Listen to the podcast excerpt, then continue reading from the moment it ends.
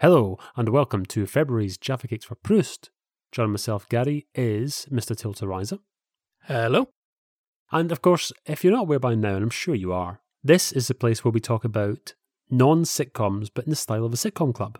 Whence we came.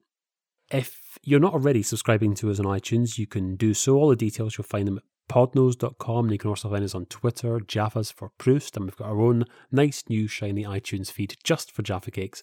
And Sitcom Club will be back on an occasional basis, mainly bank holidays throughout 2016. So the first one's going to come up about Easter. So probably around about Good Friday or thereabouts, but we'll give you plenty of advance warning. We'll And we're open of- to suggestions. Yes, you can still tweet us, of course. We're still on Twitter at the Sitcom Club, by the way, and sitcomclub.com. What non sitcom related paraphernalia are we talking about today, this day, the month of February?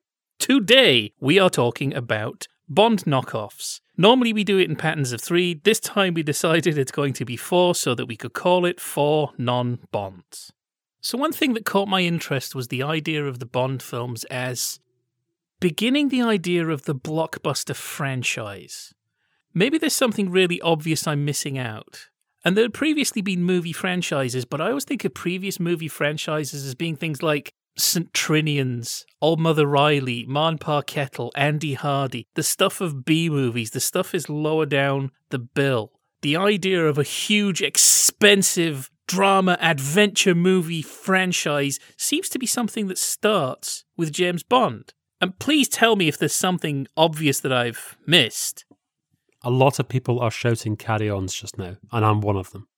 Expensive drama action movie franchise. n- never mind the the- carry ons. No, never mind the individual words. Franchise, that's the key bit. The carry ons started 1958, so they're well underway by the time. I put Bond those in up. the same class as St. Trinians and Old Mother Riley.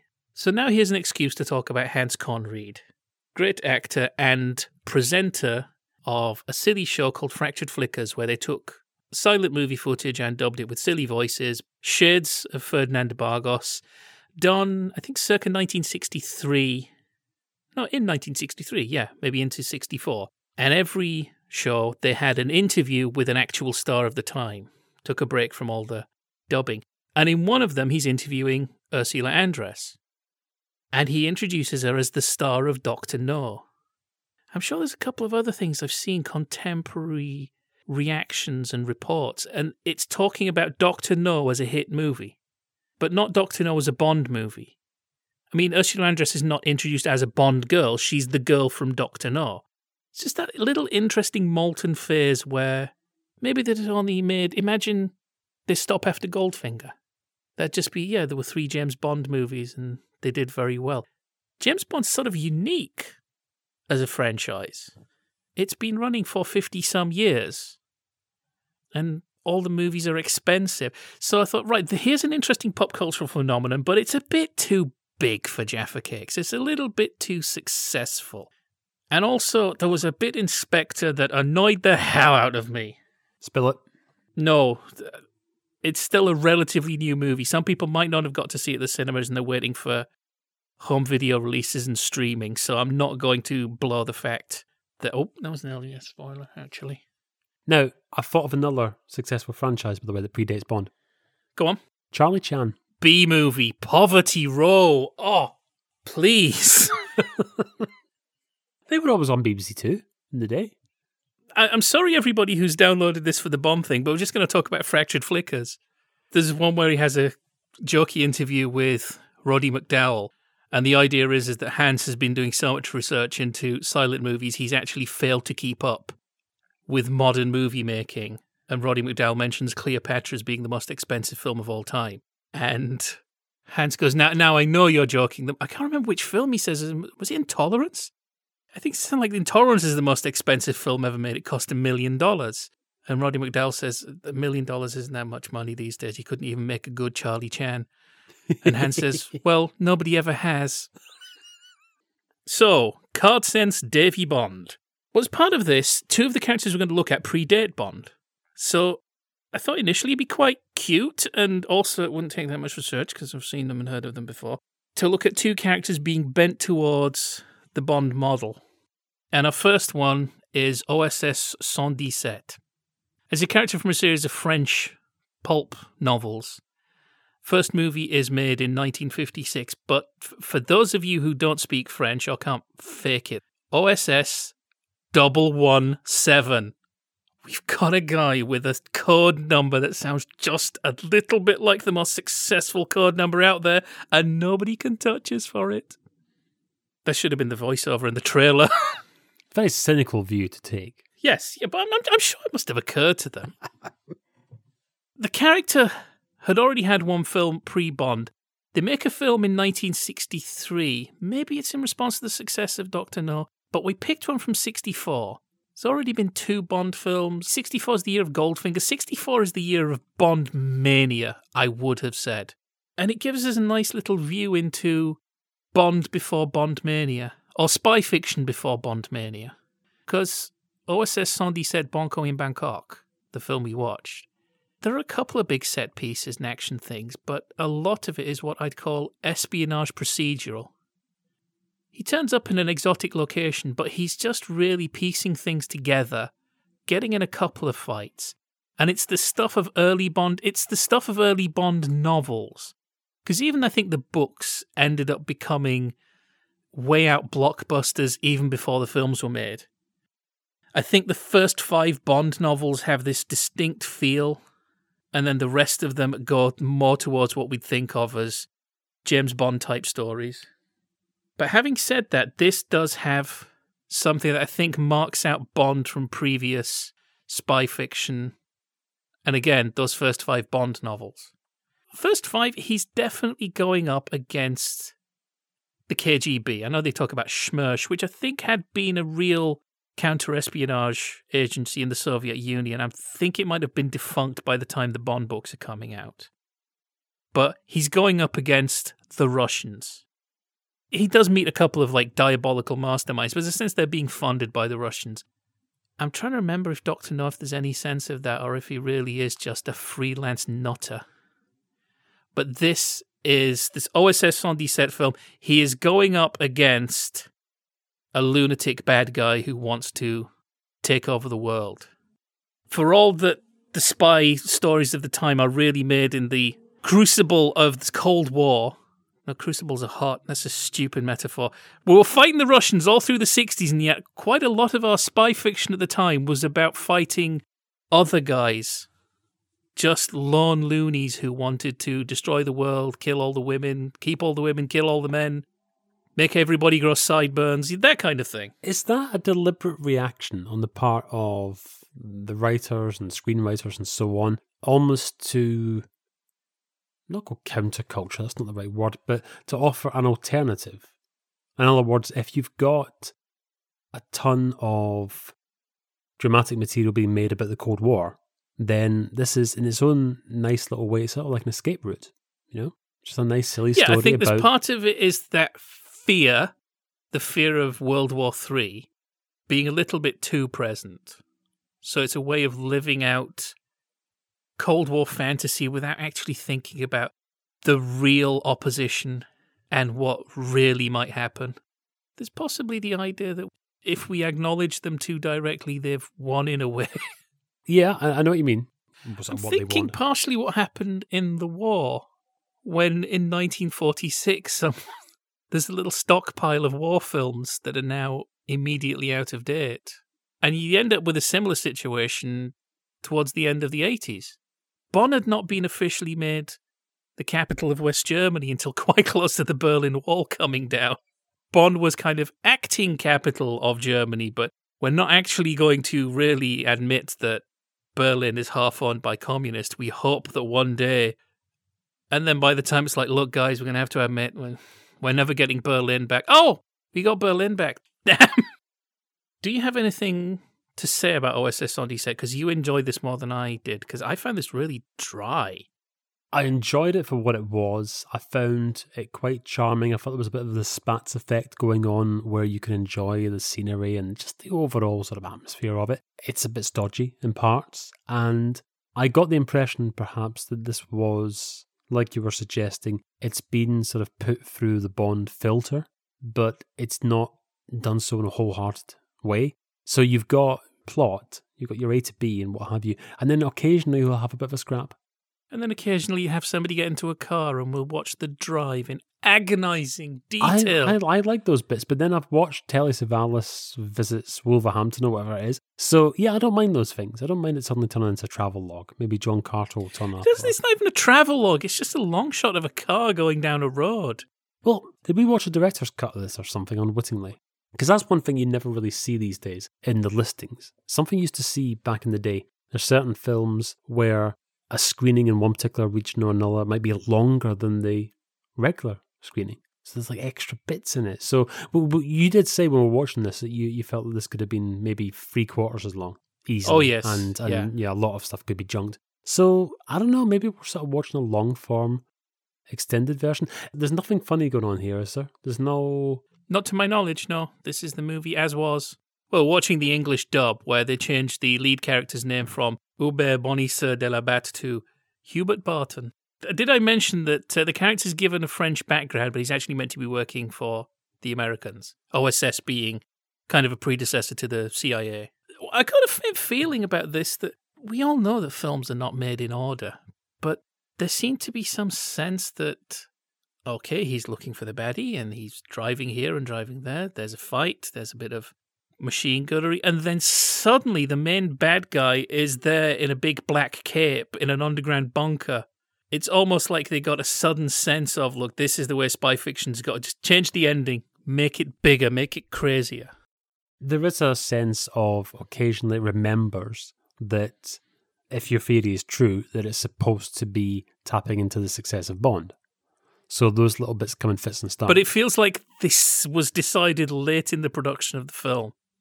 Like if you had a copy of the script, you'd suddenly notice the pages change colour for the last few scenes.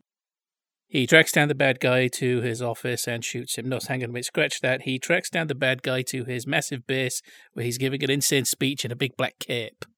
Can I just mention that OSS 117's boss has the same voice as Dr. Connery in the film After Next? OK Connery. ah, That was Right. distracting. I don't think it'd be distracted to too many cinema goers in 1964. But yeah, retrospectively, It's like if you once you recognize Robert Rietti's voice, huge chunks of 60 cinema are ruined. He was the dubbing king. We still haven't actually identified why June Whitfield revoiced Valerie Leon in Carry On Girls. I mean, I have to admit, I haven't made any particular efforts to find that out this year, but that mystery still to be solved. Well, while you're researching that, Bulldog Drummond, a character from the 1920s, well, he, he continued for a long time. Why isn't Bulldog Uh, Drummond played by Ballard Berkeley? Because he bloody well should have been. When? What, in 1967? Not necessarily, no, maybe 1935. He's been played by some fairly distinguished people. He's played Ralph Richardson. Drummond is described as being ugly in the original stories. He's a bit of a bruiser. And he's the unacceptable face of jingoistic colonialism. Something that's talked about a lot around Bulldog Drummond. And the film with Ralph Richardson, I think it's like Bulldog Drummond and his friends form a society for spying on foreigners. So the Bulldog Drummond film Deadlier Than the Male from 1967, I think it's just a case of right, here is a character people have heard of and he has adventures. So that'll do. We can pour that into a bond-shaped mold. Now, this one did have a token American, didn't it? Yeah, we'll get to that because I almost had a weird thought about this that I, I don't think is really true. But this one I think is successful in that the things that distinguish Bond from the espionage procedurals, it's a little bit more unusual. It's a little bit more larger than life. It's not gone completely mad. We're not quite at volcano bases and stolen spacecraft. It's really a routine investigation turns out to be something far stranger. And this has Richard. Jo- well, you know what? I'd say Bulldog Drummond. They don't call him Bulldog Drummond. He's called Hugh Drummond at all times, isn't he? Now, I've heard that Richard Johnson turned down Bond. I'm not sure how true that is, but I can believe that his name was on a list somewhere at some point. Yeah, he is very James Bond. I mean, James Bond of the books, he's got that establishment feel that I think Connery never had. Connery's a good Bond for the 60s because there is just that slight sense of, for all his sophistication and affectation, there is a slight sense of class mobility in Connery's Bond. Connery's Bond does not strike me as somebody who's expelled from Eton. No.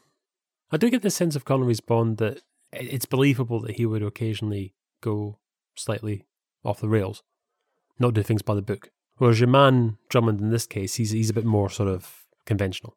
I kind of like that though. I, I like James Bond books. Not a big fan of the movies. And I'd say, yeah, Richard Johnson is very much the Bond of the books. Well, you know, you know the thing about Connery is just occasionally as a character, he tries way too hard. And I don't think we're meant to get the sense that he's trying way too hard.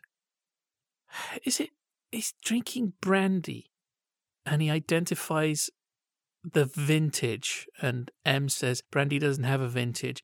And he goes, I'm identifying the vintage of the original wine the brandy's based on. And we're meant to think, yeah, you showed him. You're so, anybody in real life would just go, oh, you, oh, I can't believe, oh, oh, the hell, you spoiled it. You're harshing my mellow.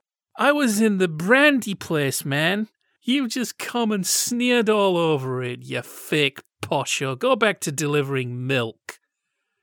Hey, W Guild, the little people are waiting. Oh, oh. That never happens in a Bond film. Yes, I like sake, especially when it's served at the right temperature and goes on to say what the temperature is. He doesn't, he doesn't come across as friendly. Oh, you've got the temperature right and everything. Right. This is not just me going off at a tangent, okay? Well, it probably is. Is Bond Bruce Forsyth? In other words, Brucey, helm of the generation game, Brucey's not allowed to fail. Doesn't do the games because Brucey's always going to be in charge and Brucey's always right. So you couldn't have anybody correct Sean Connery because Yeah, then, but he's rubbing people's face in how correct he is. yeah, but he is 007, so technically he can sort of do what he wants. Isn't that the lyric to one of the songs? 007, he does whatever he likes. Man, woman, or beast. okay, I have a crazy theory about this. Hugh Drummond, sophisticated, non super spy, actually investigation agent for an insurance company. His nephew comes from America to stay. And for a while, he's got this young man, this sort of late teens, early 20s boy in tow. Theory one they were trying to get themselves some Batman action by giving him a Robin. Ah, Theory two this isn't a Bulldog Drummond script. This is Sexton Blake and Tinker. That was the fe- feeling I got from this. Sexton Blake didn't have Watson, he had Tinker, who was a young man who was a bit more likely to get in fights. So it's just odd. You, you don't normally have a kid sidekick for Bond. So you've got Sexton Blake, he is Arkwright, and then you've got Tinker Granville. If you want to drag it down to your level, yes. N- No, I'm just I'm just giving an example. You know, because like uh, Granville, he's he's a bit more sort of hot headed, and he's not got his eye on the prize and what have you. Whereas Arkwright's very single minded and focused and what have you. I think Granville's probably moderately more successful with the ladies than Hugh Drummond's nephew. There's a really weird scene where Drummond's nephew is trying to seduce this girl, and the girl is young by Bond film standards. I mean, she's playing it young. I'm saying this is a sexual boldness akin to Metal Mickey. She licks her lips at one point like a toothpaste commercial. It's peculiar for a 60s film. It feels like a sexy Disney comedy. You don't normally see young sex in the James Bond frame. There's that thing about she says, you know, she wants a cigar because cigars make her feel sexy. It always seems that peculiar thing, that tissue thin wall of protection between the idea of sex and what actually happens. And a lot of the way through, you're following a couple of hit women, kind of Distaff Wint and Kidd. Are we okay to drop a spoiler for a 50 year old film? They kill Leonard Rossiter. That's not right, is it? That's, that's just No. that's no, no. But if ever you want a scene of Leonard Rossiter snogging Elke Sommer, you've got it. Here you go. A scene, unfortunately, which was not replicated in Carry On Behind. So what's happening is executives at an oil company are dropping like flies, and these just happen to be the people who are opposing a certain merger. And rather than pay out his life insurance, they want to be absolutely sure what's happening here, and they bring in Hugh Drummond. He investigates and finds it's a big murder racket. And who's behind it all? Why, it's Carl Peterson. I'm getting a bit of a John Carter vibe here. Did you see John Carter? As in, wish you were here. What, from Mars? No, a few years ago, there was a big blockbuster film called John Carter, and the posters were very dependent on you already caring who John Carter was. That's why I'm thinking of John Carter The from Wish You Were Here because there was lots of tweets and, and memes and what have you. Uh, uh. Yep. In fact, some of the posters just said JCM. There wasn't enough work put into saying, this is who John Carter is and he goes to Mars. It was assuming a certain cultural pervasiveness that wasn't there. And they're using the name Carl Peterson. And are we supposed to go, why, it's Carl Peterson, Drummond's arch enemy? Or was it just a case of, look, they gave the bad guy a name, we might as well use it? So this has got a sense of the unusual. You've got the set piece with the giant remote control chessmen. The villain has a base, but it's in a normal building, but he's got peculiar things. He's got he's got that bald wrestler from the Butch tobacco commercial from Kitten Kong. So it's a realistic bad guy hideout. We're not quite at the volcano base craziness well, this isn't really a spy. Well, it's just it's a crime film with the trappings of a spy film. We've got assassination, I guess you could call it, but it's writ large. It's got a heavy hint of the unusual. I thought it was very successful. Yes, it's a nice wee jaunty rollick, and It held my attention. It has lots of incident. It's not just a matter of this guy was killed. Go and look. Could we have the weird little MacGuffin with a surviving scrap of tape? Oh, one honking great coincidence. His nephew just happens to be friends with somebody who will be very, very important to the plot towards the end. that is useful. You got lashings of sexism, really. It's a different time, wasn't it? Yeah, no, but I just wanted to acknowledge that.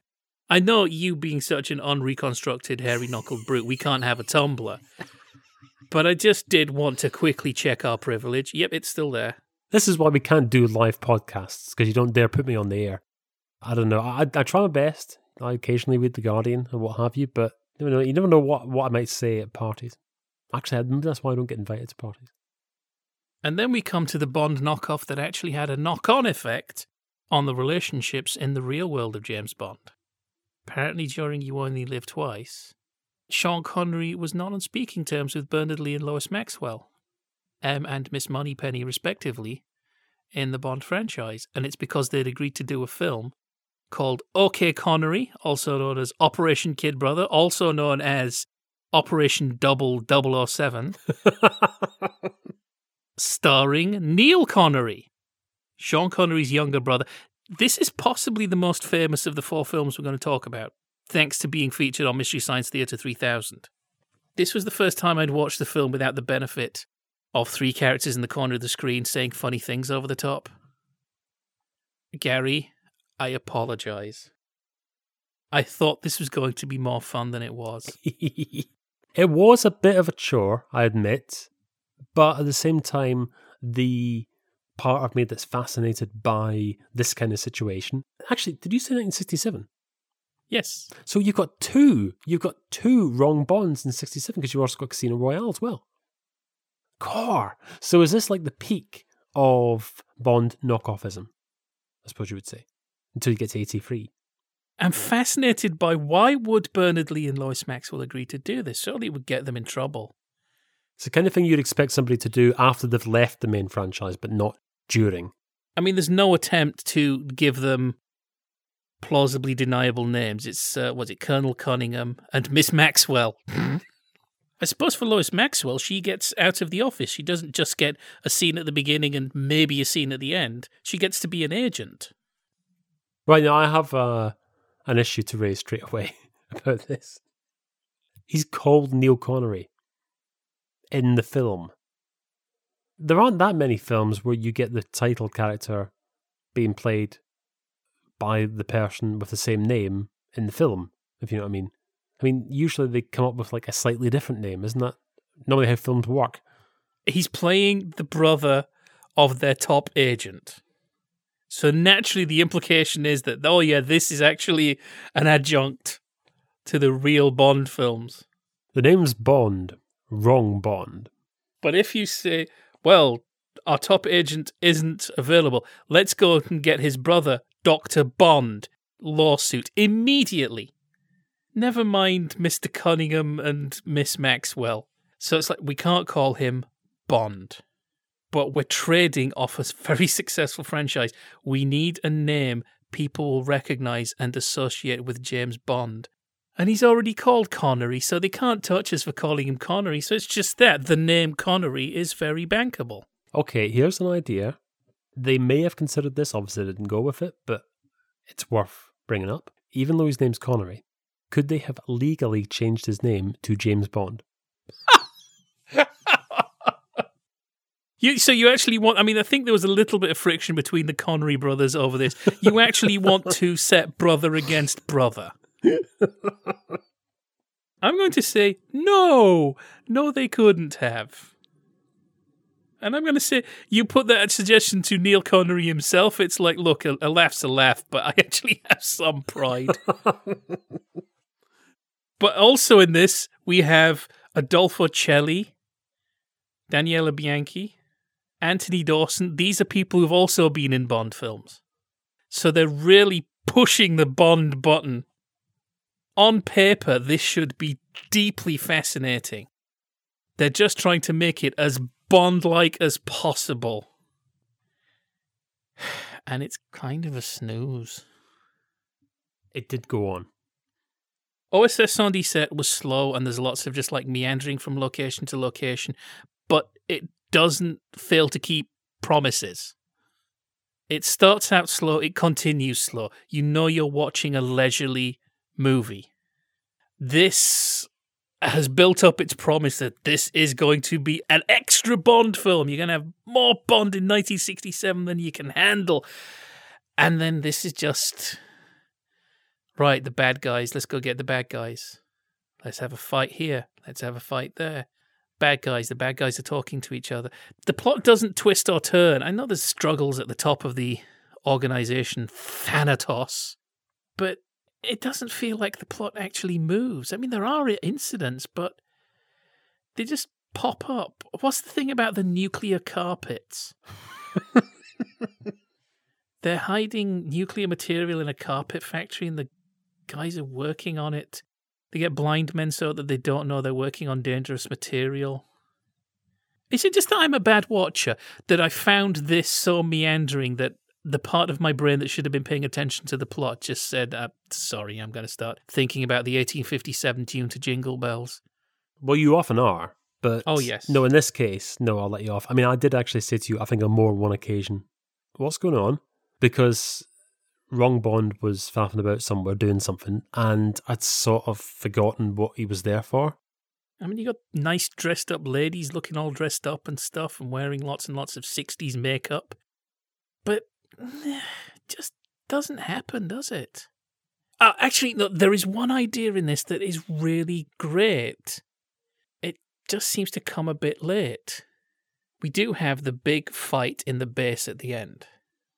But the bad guys have got some evil machine that stops electronics and mechanical things. It stops guns. You can't use a gun in a certain radius of this castle base, and you can't get a car.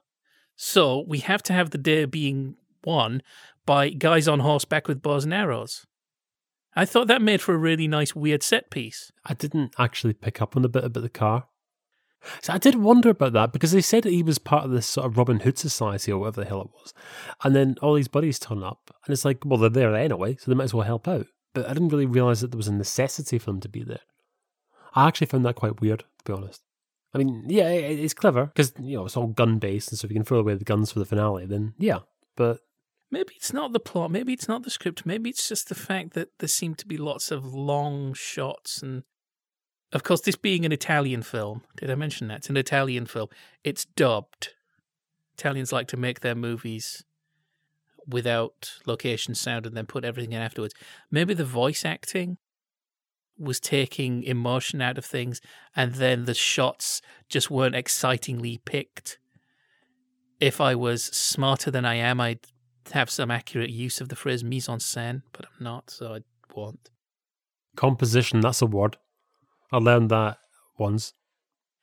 Maybe just didn't need a change in the script to be exciting. This was an exciting idea, poorly handled. And of course, it being dubbed, somebody who doesn't seem to have been present for the dubbing sessions is Neil Connery. So he's got this weird American accent that sounds like he's paging Mr. Pee Wee Herman. Now, why the facial hair on Wrong Bond? Because I thought that that was taken away a bit from the whole Bond business. Because actually, he looked more at home when he was with all the Robin Hoods than he did as a secret agent. I, I think maybe that is Neil Connery's own beard. No, but get rid of it. I've Take seen it a trailer for another film he's in. I think he's at least got a mustache in that. So maybe that's just his, his matter of pride. Maybe the beard is something he kept so that people didn't stop him in the middle of plastering, saying, You're James Bond. No, I'm not. Look at the beard. Because he did look, you know, he does look like his brother. we do have an issue to address when it comes to Neil Connery, and that is that Neil Connery does not always appear when he's billed in certain yes, Wikipedia says Neil Connery was in an episode of Only When I Laugh. And we're just winding down. We said, oh, let's take a look at that. Only When I Laugh. And he's not in it. We've been tricked by what a weird piece of Wikipedia vandalism. you see, if you're going to engage, and not that I, I in any way condone this, but if you're going to engage in wiki editing of that ilk, that's the kind of way to do it, isn't it? You know, because if you put something in Donald Trump's page, I'm sure that's probably got a padlock on it anyway. But if you put something spurious on there, it's going to be taken off in seconds. Whereas if you go onto the page of somebody who's sort of faintly known, and then you just put something like that in, and even especially this is a good one. See if you put in a fact that is isn't a fact, then make sure you cite it, but cite it from a book or something like that. Cite it from a newspaper article, not something that people can go on and check online. So it could well sit there for years. And yeah, we fell victim to it, right into the trap. I don't know who did that, but The one bit that I thought was very 1967, that point when postmodernism really seems to kick in to action films and things get crazy. When they're kidnapping the atomic nucleus, science, Haney science anyway, the women steal the Jeep and they disguise it as some sort of advert for a casino. I mean, they're all dressed up as can can girls to distract the military guys in the Jeep who are protecting the nucleus. And then for some reason, maybe it's like somebody might have spotted the Can Can girls. They then all dress up in sort of like bunny girls, but actually cats, although they kind of look like skunks. And then drive this big advert for a casino. the first ever Pepe Le Pew themed casino, and the last as well. Well, at least it's not based on Sheriff Hoot Kloot. Can't believe those are coming out on Blu-ray. Everything's coming out in Blu-ray. It'll be all man out next. I thought that scene captures that flavour, that Casino Royale. That point where spy fiction really becomes crazy and it, it no longer resembles anything actually done in espionage. It's just branding, popular culture. I don't know what am I saying. Some sort of odd projection of consumerist thingies on the concept of war. Uh, we'll fix that in the edit. Yeah, whatever. That suits me fine. What you just said. But that kind of bit, you need a bit more of that, don't you?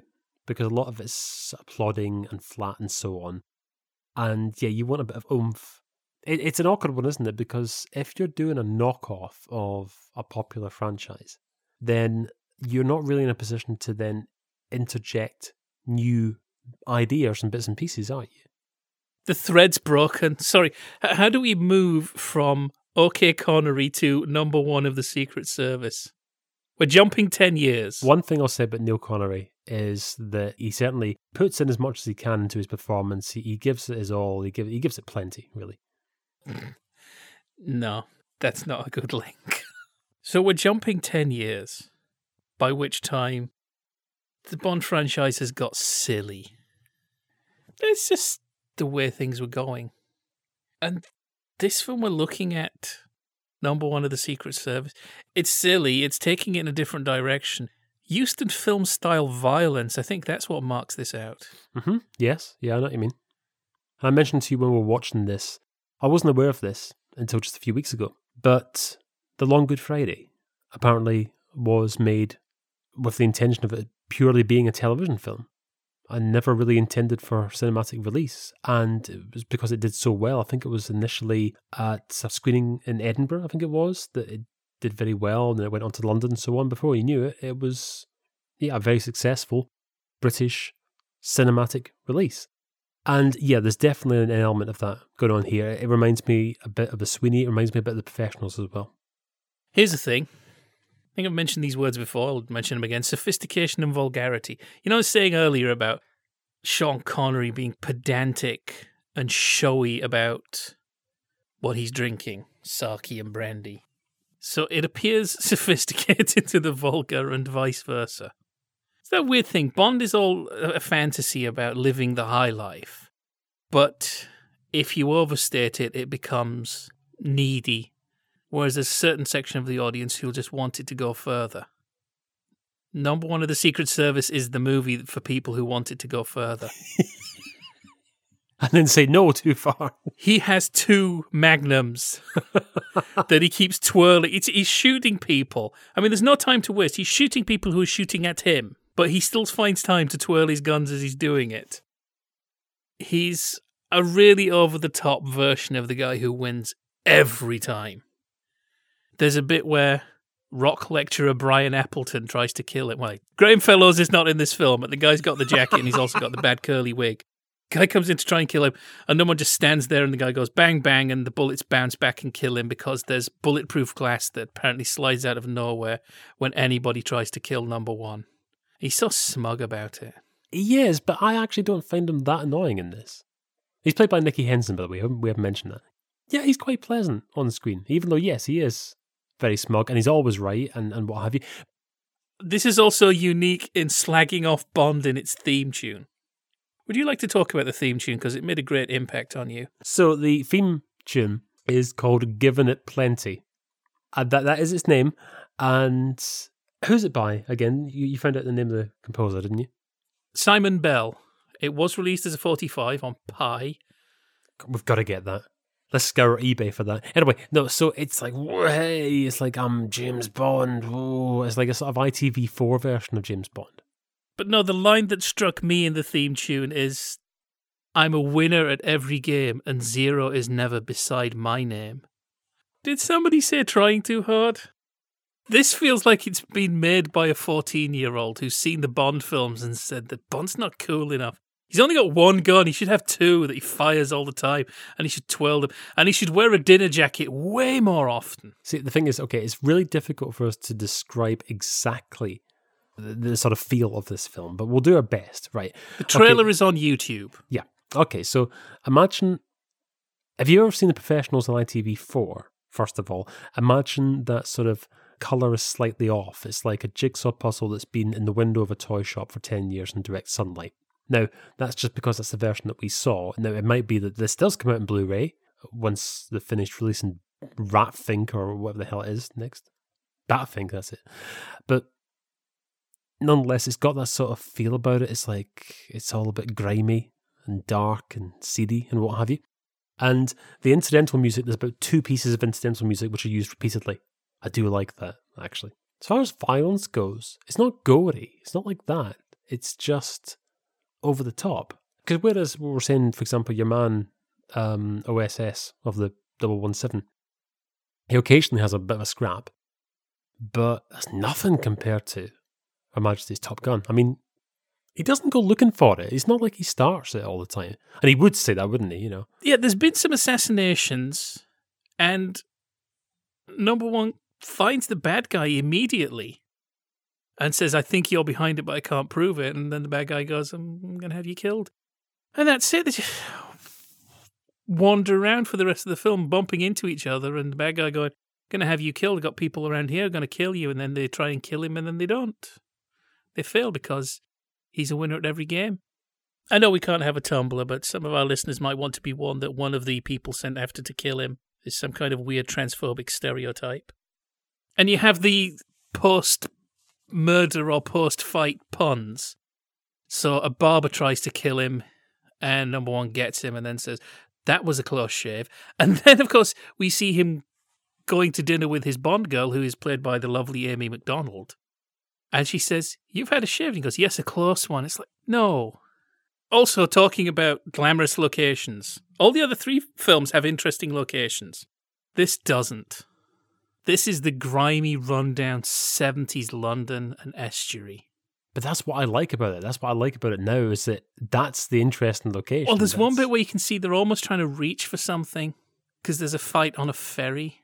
It's the same mistake they made with Triangle. That idea that cruise ships, they're kind of glamorous locations, but they're also expensive. But a ferry is like a small cruise ship. A ferry's little thing that goes up and down a piece of slate grey water covered by slate grey sky. It's confined. I did actually like that. On, on the ferry, he meets the guy who has been trained by Dudley Sutton, and he's like a cowboy, and he's doing his gunslinging, and he, he looks like one of the cast of Brutal Saddles. and I really just wanted, you know, Henson to look at him doing his twirling and then just say, What do you look like? You utter plank. You're on a ferry, for goodness sake. This isn't OK Corral. You're on the Calmac between Brodick and Ardrossan. exactly. I, I think he should have just blown him away right there and then. He shouldn't even waited for the duel. Oh, we have that weird bit where number one jumps out of his shoes. So yeah, he's the bizarre, unbeatable hero created by a hyperactive child. It's like a sort of Blue Peter competition, isn't it? Well, it's the Children's Film Foundation Bond film. Yeah, exactly. Except they couldn't go out at half past four in the afternoon. But yes, yeah, it is like that. There's not a lot of hanging around, which you get in the CFF films. He's so up against an organization called KRASH. Killing, raping, arson, slaughter, and hit. Doesn't make any sense. Doesn't make any sense. Killing, slaughter, hit. There's some distinction between these that means they get their own letter. Do you know what the H should have stood for? Hijinks. Whatever not. Go on, have a, have a bit of campery right at the end. So yeah, what we've got Dudley Sutton, Richard Todd is the bad guy. So Aimi MacDonald is the bind girl. Yes, sorry, did I forget to mention that? The maker of this, Lindsay Shonteff, had made three films in the 60s starring Focus North's Tom Adams as a character called Charles Vine. Uh, second best agent in the whole wide world, I think it was called. Uh, one of our Russian spies is missing. That was the third one. And I forget what the second one was called, but just take my word for it. The three Bond knockoff films that, again, we're saving for a rainy day. This is something we can keep coming back to every time we get desperate for a topic. And I guess towards the end of the 70s, Lindsay Shonteff decided he wanted to revisit the character. He must have had some break with a previous business partner because it was decided the character could no longer be called Charles Vine. So he became Charles Bind. and for this film, our bind girl is Aimi MacDonald, more famed for being silly and flighty and a pointed mockery of a certain kind of 60s, should we use the word dolly bird? Mm, yeah, yeah, I suppose. airheaded, talking about the kind of character she played. You got to be clever to pretend to be that silly. And in this, it's a straight role. And she's trying to rein in her high pitched voice. It's only going so far. I mean, there is this thing of her constantly getting squirted with a seltzer bottle so that you can see through her shirt. But it's just not happening. Why? Why? Why? Aimi MacDonald, who's very good at playing a certain kind of excessively cute, away with the fairies young woman, is meant to be playing a normal person. What I'm trying to say here, it's not that Aimi MacDonald is a bad actress who plays this part badly. It's like, what a waste of Aimi MacDonald. She could be off doing something else. She's good at something and she doesn't do it in this. Pa. And yet we have, what did I already mention Dudley Sutton?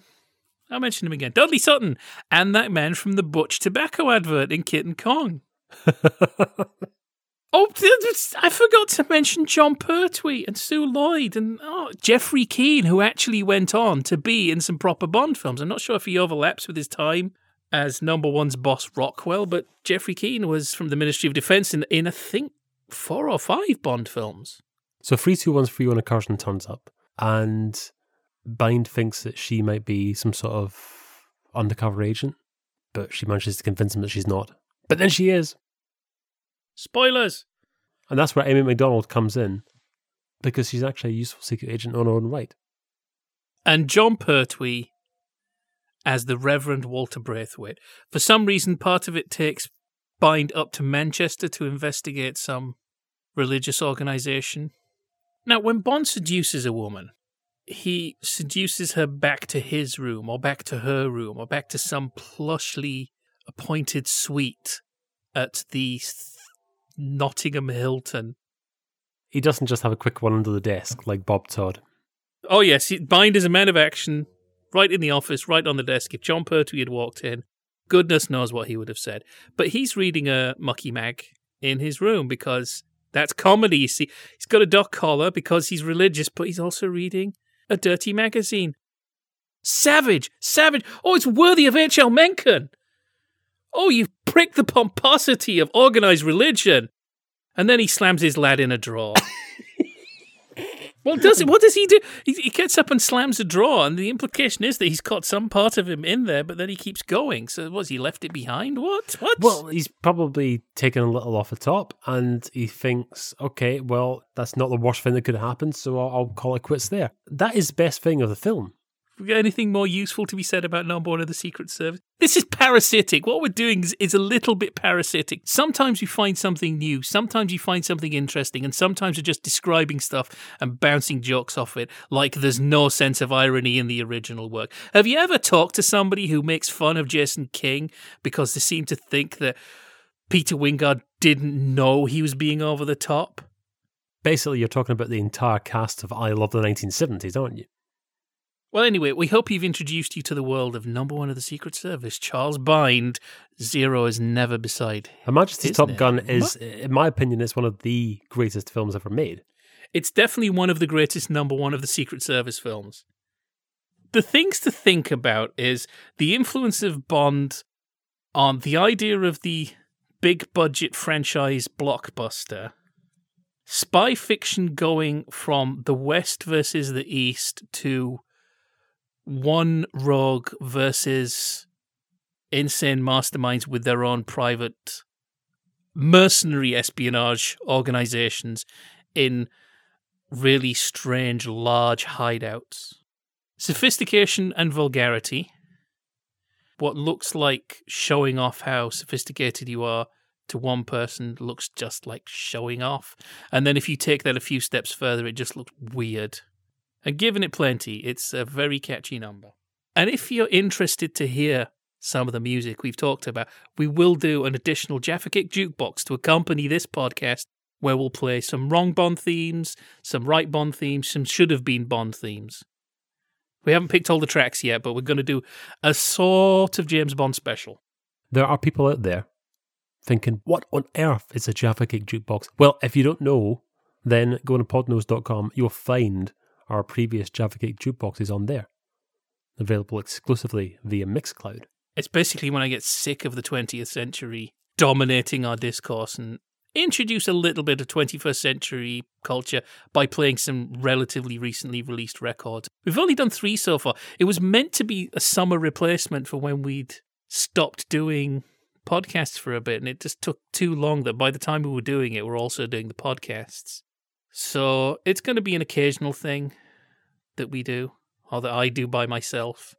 Because, Gary, you said you'd rather listen to it than present it. Well, you see, I did feel, and I don't want to put anybody off listening to the first couple that are on the site already, but I did feel that I wasn't really bringing an awful lot to the table. Not that I've brought very much to the table today, but I mean, in terms of like modern music, really, I, I don't.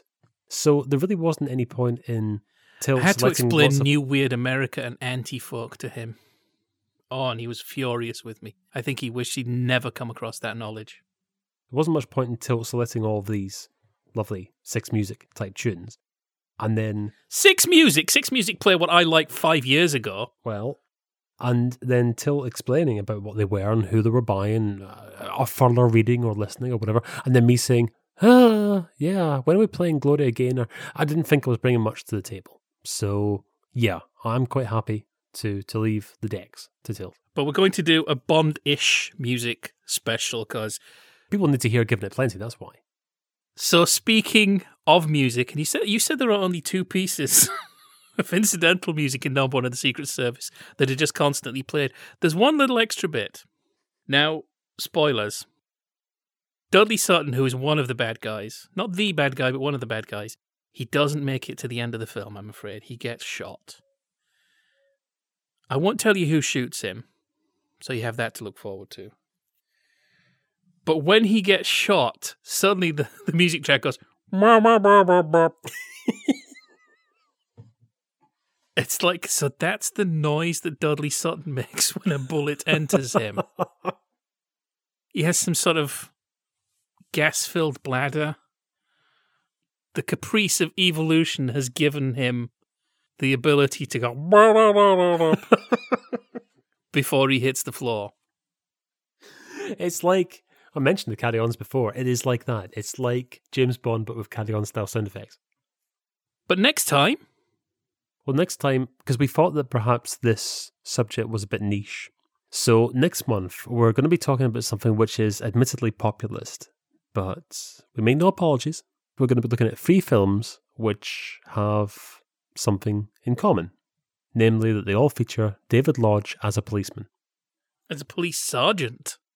We, the whole thing of just David Lodge as a policeman has been run into the ground. We needed to focus it a bit more. We needed to hone that topic to a fine point. Next time, we'll be joined by one of our friends. He already knows he's coming on, so if you're one of our friends and you're listening to this and you think, oh my God, I'm going to get the call, it's okay. No, it's all in hand. It's fine. It's not like phone a friend. You won't, you won't be getting Chris Tarrant suddenly in your ear. Yes, that's going to be beginning of March. In the meantime, we've got, I think this is episode 14 now, or edition 14 if you prefer, of Jaffa Cakes. And so all of them are available to listen to at podnose.com. They're all available to listen to via iTunes. All the previous sitcom clubs are available at sitcomclub.com. And in the meantime, if you've got anything at all for us, you can tweet us, Jaffas for Proust. And until spring, till this has been number one Mooncat, and you've been listening to Jaffa Cakes for Bind.